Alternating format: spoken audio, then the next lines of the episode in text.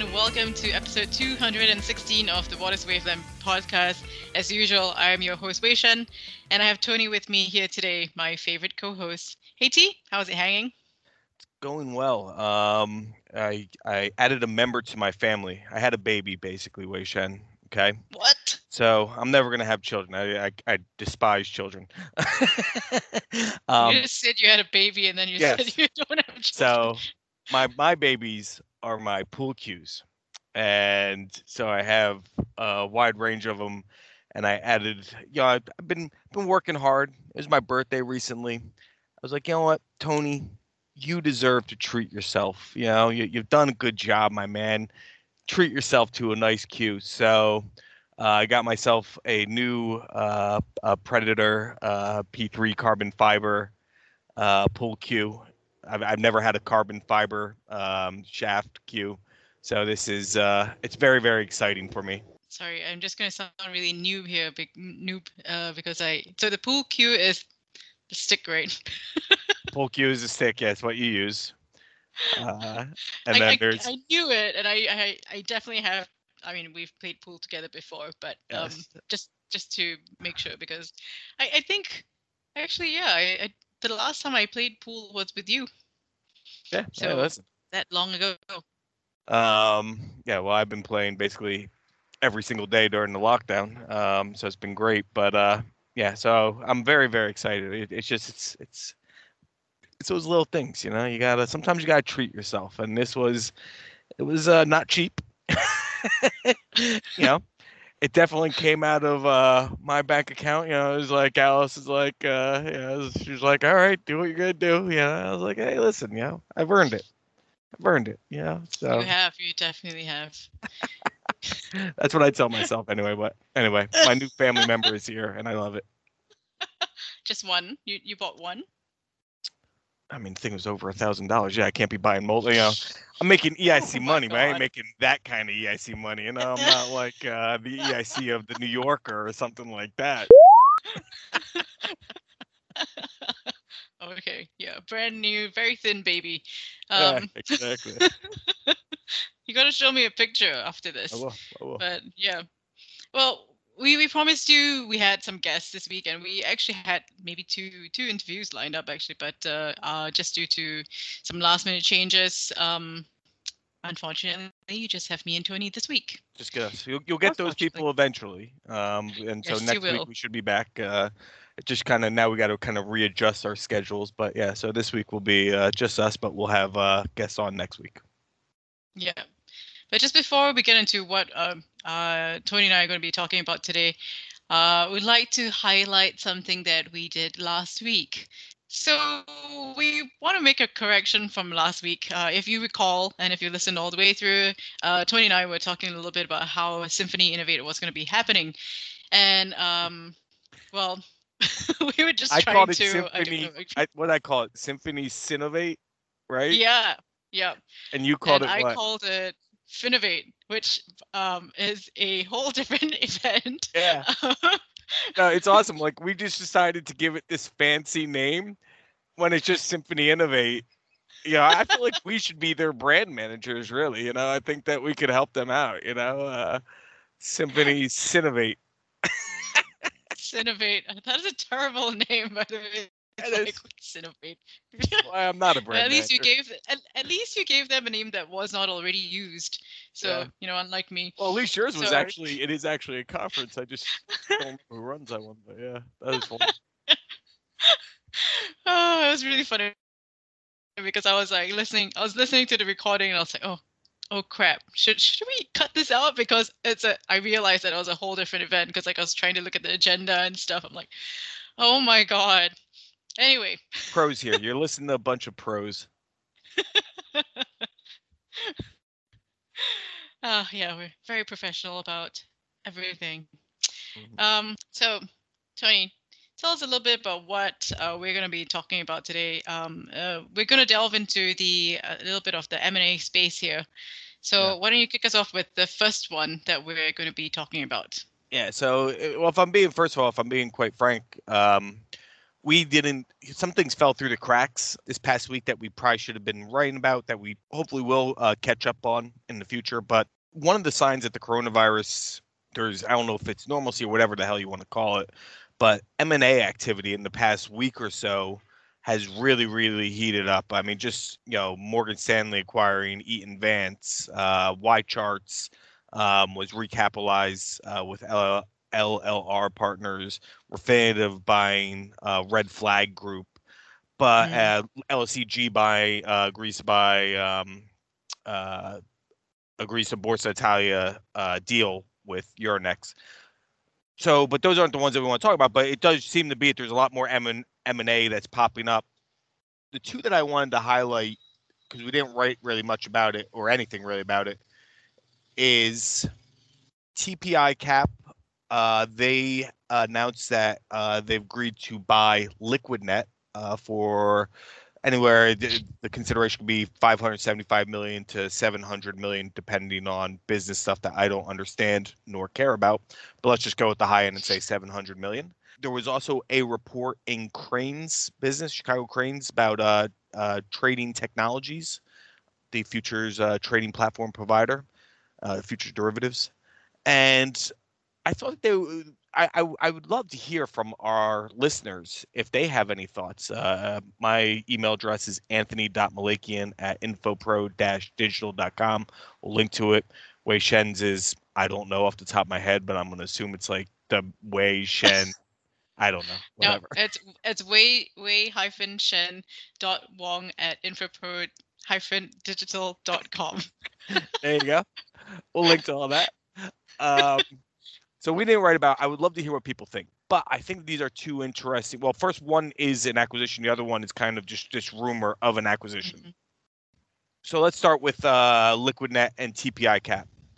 LiquidNet is, you know, they they've.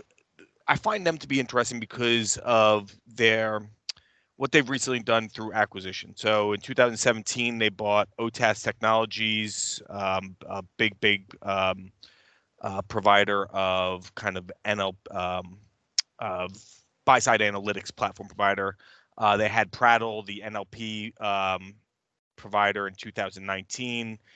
They also that same year acquired Research Aggregator, Research Exchange. And basically, what they did, we've written about it. I think we've maybe talked about this on the podcast. They've combined those three units into what they call investment analytics. So they've just finally have gotten the groundwork of this combined unit in LiquidNet off the ground, off running. Uh, they, as we wrote about, uh, we have we had an article back in June about this. They are putting out some pilot projects and doing some some new interesting things, trying to take the the, the best core strengths of those three platforms, combine them together. So LiquidNet is a techno, you know, dark pool technology platform provider, right? But these acquisitions were all about data and creating unique insights using, you know, NLP, using uh, analytics and AI, and taking that with what the research end of Research Exchange provides, combine all that to create unique alpha driving insights that's what TP ICAP is looking at for their users. That's why they're going to go and buy LiquidNet. And then you have trading technologies. You know, famously they they they grew up uh, from inception. I'm not sure how old off the top of my head how old they are, but they had their X Trader, you know, monolithic trading platform. A couple years ago, they decided um, under the leadership of Rick Lane to change course and kind of ripped the band-aid off in some ways and we had rick lane on the podcast to kind of talk about this process. It wasn't easy but of sunsetting x trader for what's known as uh, the tt trading platform. So that's a SaaS uh, delivered platform, you know, incorporating, you know, rather than the old school monolithic trading platform that you hard install, something that's delivered through a browser, right? And then they announce in a May timeframe, I think it was, they announced that they're going to basically roll out a new platform that provides a free view of market order flow for TT platform users. Really, really, if it succeeds, and again, we talked about this on the on the podcast. If it succeeds, it will be quite a coup. It will be a very, very um, impressive rollout.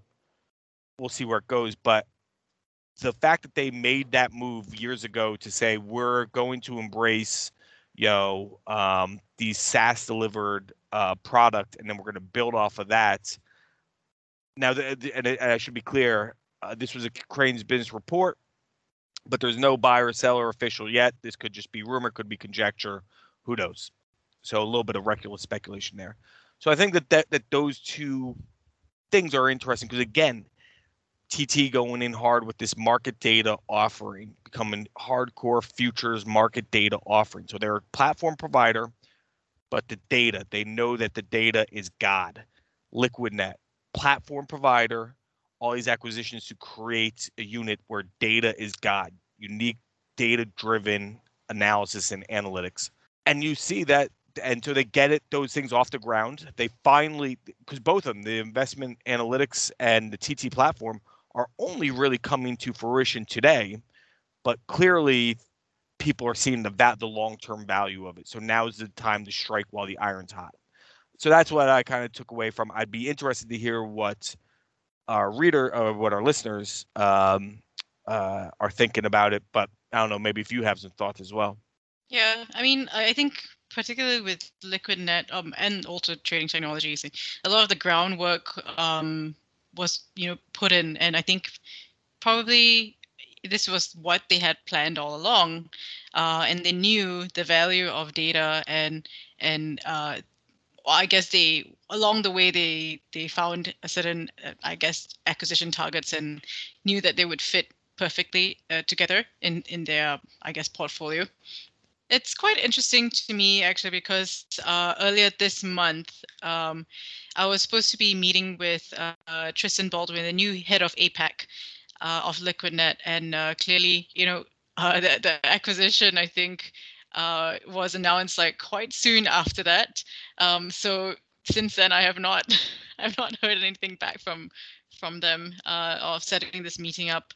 Uh, and Tristan Baldwin, I think he was previously the head of equities for LiquidNet, and uh, he took over Lee Porter's position. Who, I mean, he uh, Lee Porter actually um, left the company uh, a few months ago.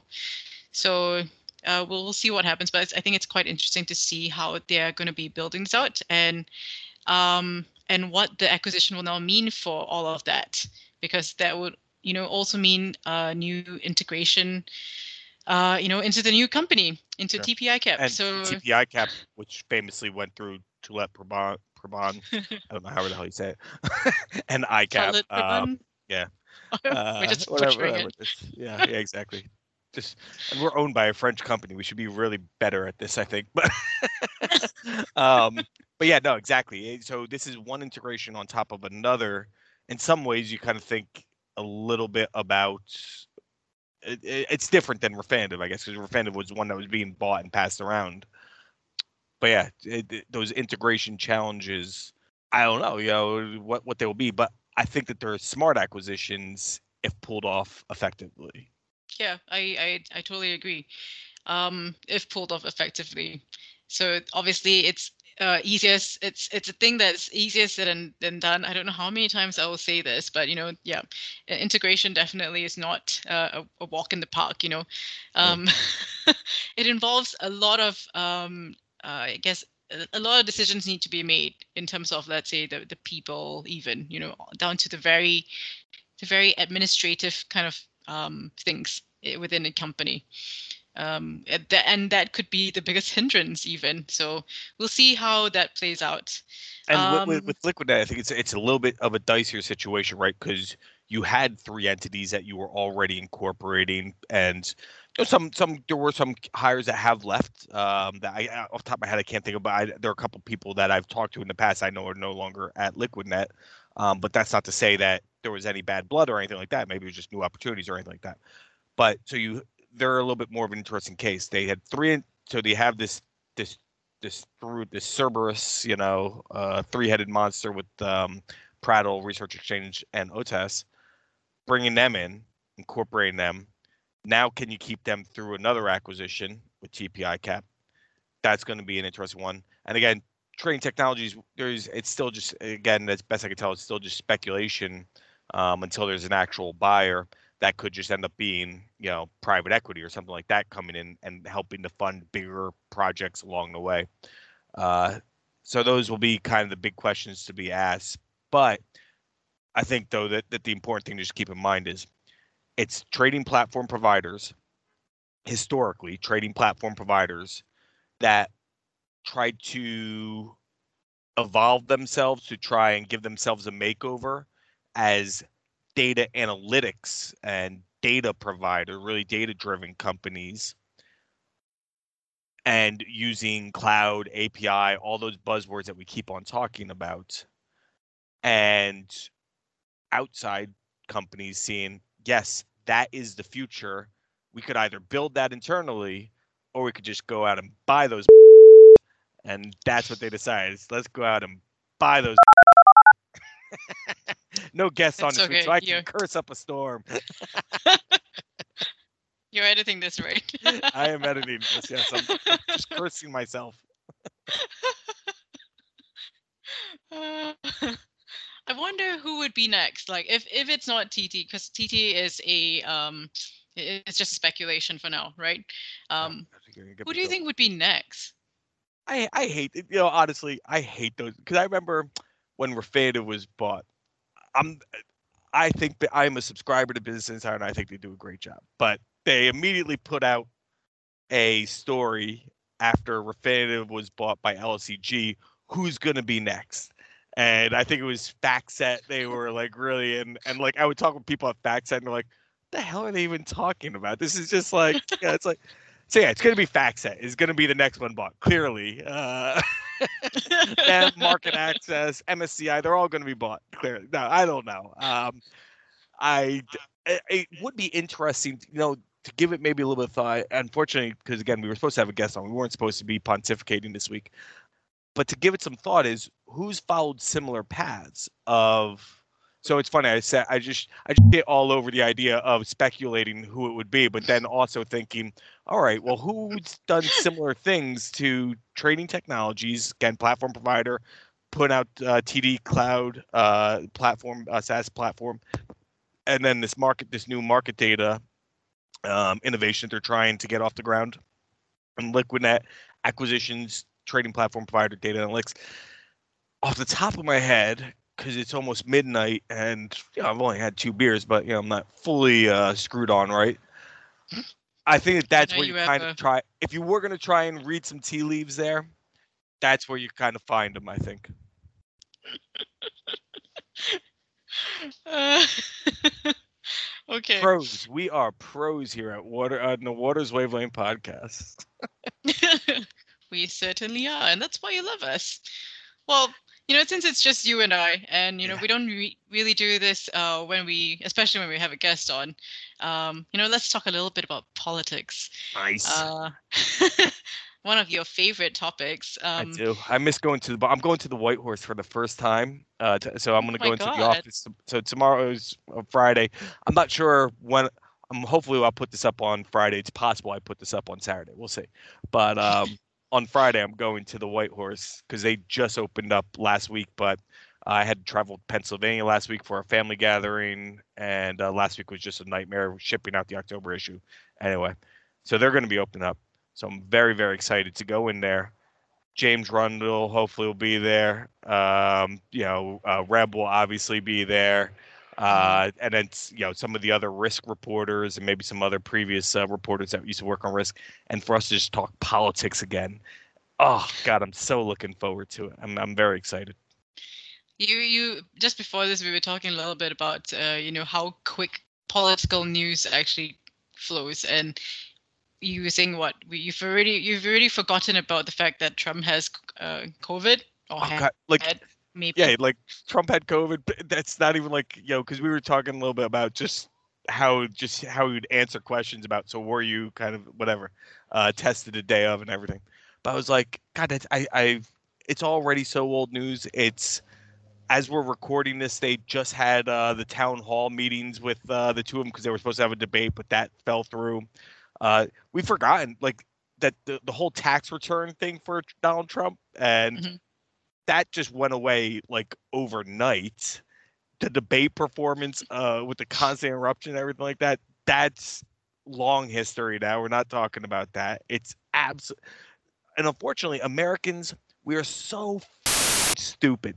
I swear to God, yeah. If you ever seen the movie Idiocracy, it. I, I'm sorry to go off here on a on a on a little rant tangent here, but um, like they had the VP debates, and I didn't watch the VP debates because I don't care about the VP. I've never cared about a VP in my life.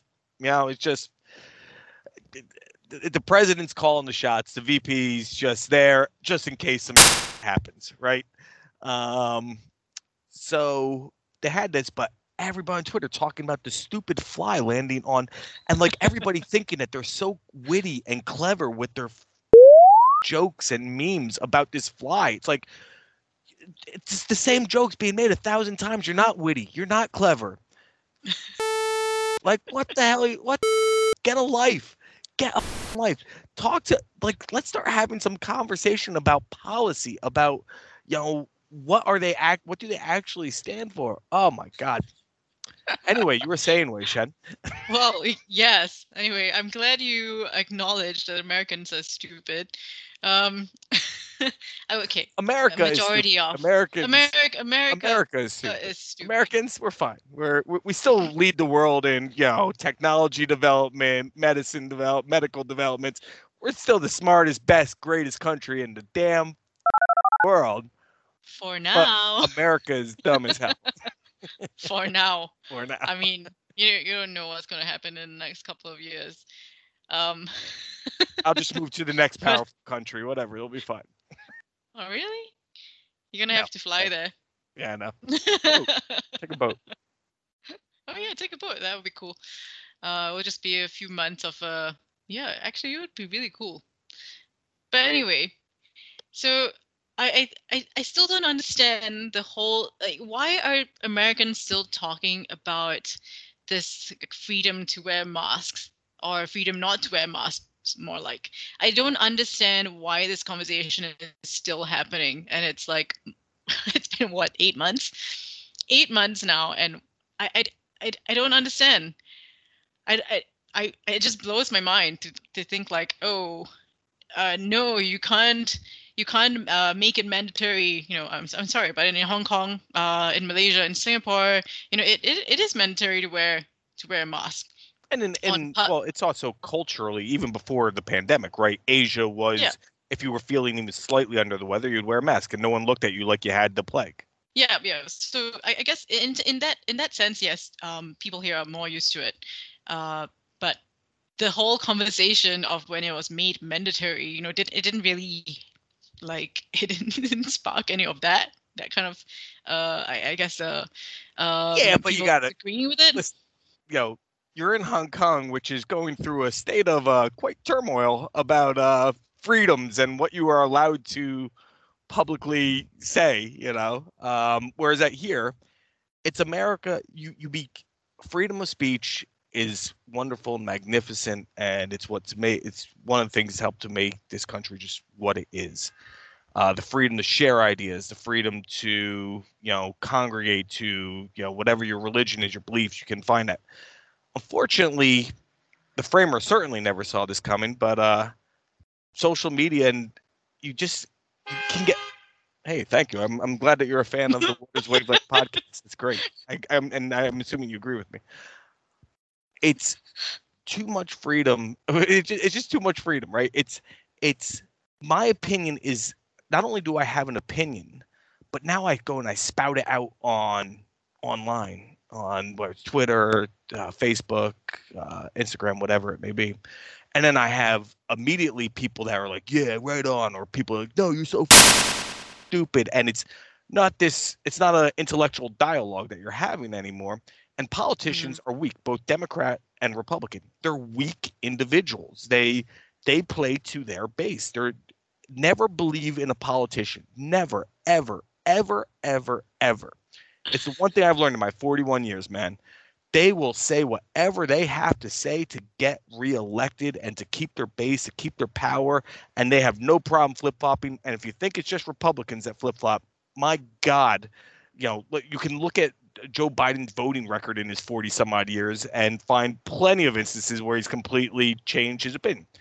And that's allowed. Of course, you're allowed to change your opinion. But again, is he doing it because he believes it or is he doing it because it's just, does it help him in his elections? So mm. when you say this about in Asia, you know, we we there was this conversation. It's like, yeah, but you're not allowed to have those conversations the way that we're allowed to have these conversations here. So there is that difference, and it has to be acknowledged. USA, mm. USA, USA. Yeah, America. I mean, I, I, love New York. Don't yeah. get me wrong. I, I, I don't know about the rest of America, but I do love New York. Um, Trust but me, the rest I, of America is much better than New York. I can't stand New York. I can't wait to get the f- out of here. But go on.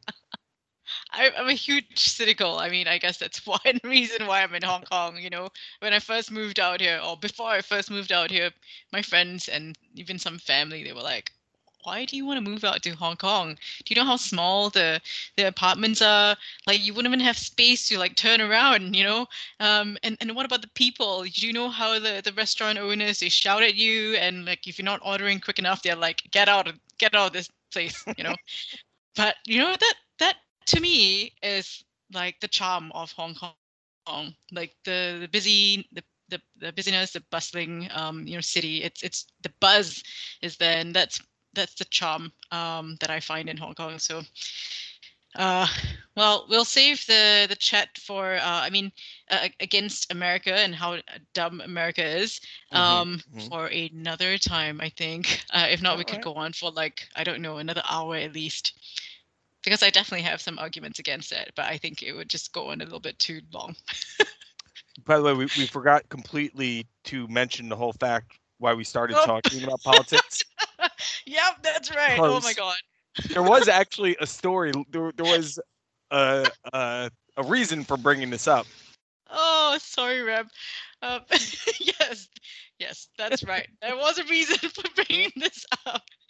So, uh, Rebecca Natale, uh, our reporter out in um, in New York uh, wrote a story about how this this this time or this election, uh, you know, compared to the elections in 2016, now we have a lot more uh, data uh, and a lot more alternative alternative. Oh, sorry, alternative data that um, not only the quants are looking at, but also discretionary uh, portfolio managers. But alternative data and more sophisticated and democratized um, risk modeling tech uh, capabilities that were previously, you know, available to the most cutting edge, sophisticated quant funds, but now even discretionary fundamental funds are, you know, these worlds are all blending um, together. Mm-hmm. So yeah, sorry, go on. Yeah. Um, you know, that that was what I was getting at. But ah, well, okay. great, fantastic. well, people should read that article. Well, it, it is just interesting. It's about this election from an alternative data from a risk modeling perspective is because it's not just about who wins and loses it's yeah. what happens if this well first of all one great example that was in that story is um insurers right mm-hmm. trump wins there's going to be continued lax mask policy as we were talking about Biden wins, you know, he's going to there. You know, there could be federal mandates that come down uh, as opposed to state to state. Uh, federal mandates that come down about what you um, should be doing. Mm-hmm. Um, you know, talking about small businesses. You know, if would we lock down if the flu season comes and these cases start to spike up again? Are we going to shut everything down and basically just kill off every small business in New York City? I'm voting for Biden. Don't get me wrong, but some of this, some of the rhetoric does scare me. Uh, wear just wear a mask when you go out, and just if you're worried about, it, stay the home. Anyway, I digress. Uh, um, or you know something else is like what because this election isn't is unlikely to be the the presidential election and then definitely some House and Senate races aren't going to be decided on November 2nd or 3rd, whatever that Tuesday is. I think it's the 3rd. Um, yeah. It's not going to be decided that night because of all the mail in ballots and everything like that. Mm. So, what if this takes, let's say it's really, really close and it's a swing state like Michigan? Last year, Michigan, I can't, it was, it was a, such a narrow margin um, that was uh, decided in Michigan that swung for Trump. What if it's the same thing again and whoever wins Michigan is the winner of the election, but Michigan isn't able to declare a winner for two days, five days, a week, two weeks, and the market volatility that will and the rhetoric that's going to come out, you know? So Yep. everybody's trying to use this data to inform new things. So it'll be interesting. Yep, it will be, and you bet you we'll be covering it. So uh, we will be watching this space very closely. So, well, we have a guest next week, so stay tuned for that, uh, or more like tune in for that. well, uh, we hope you're, you're keeping safe and healthy, and uh, till next week. Bye. It's really loud here with this truck next to me. Bye. Bye, Tony.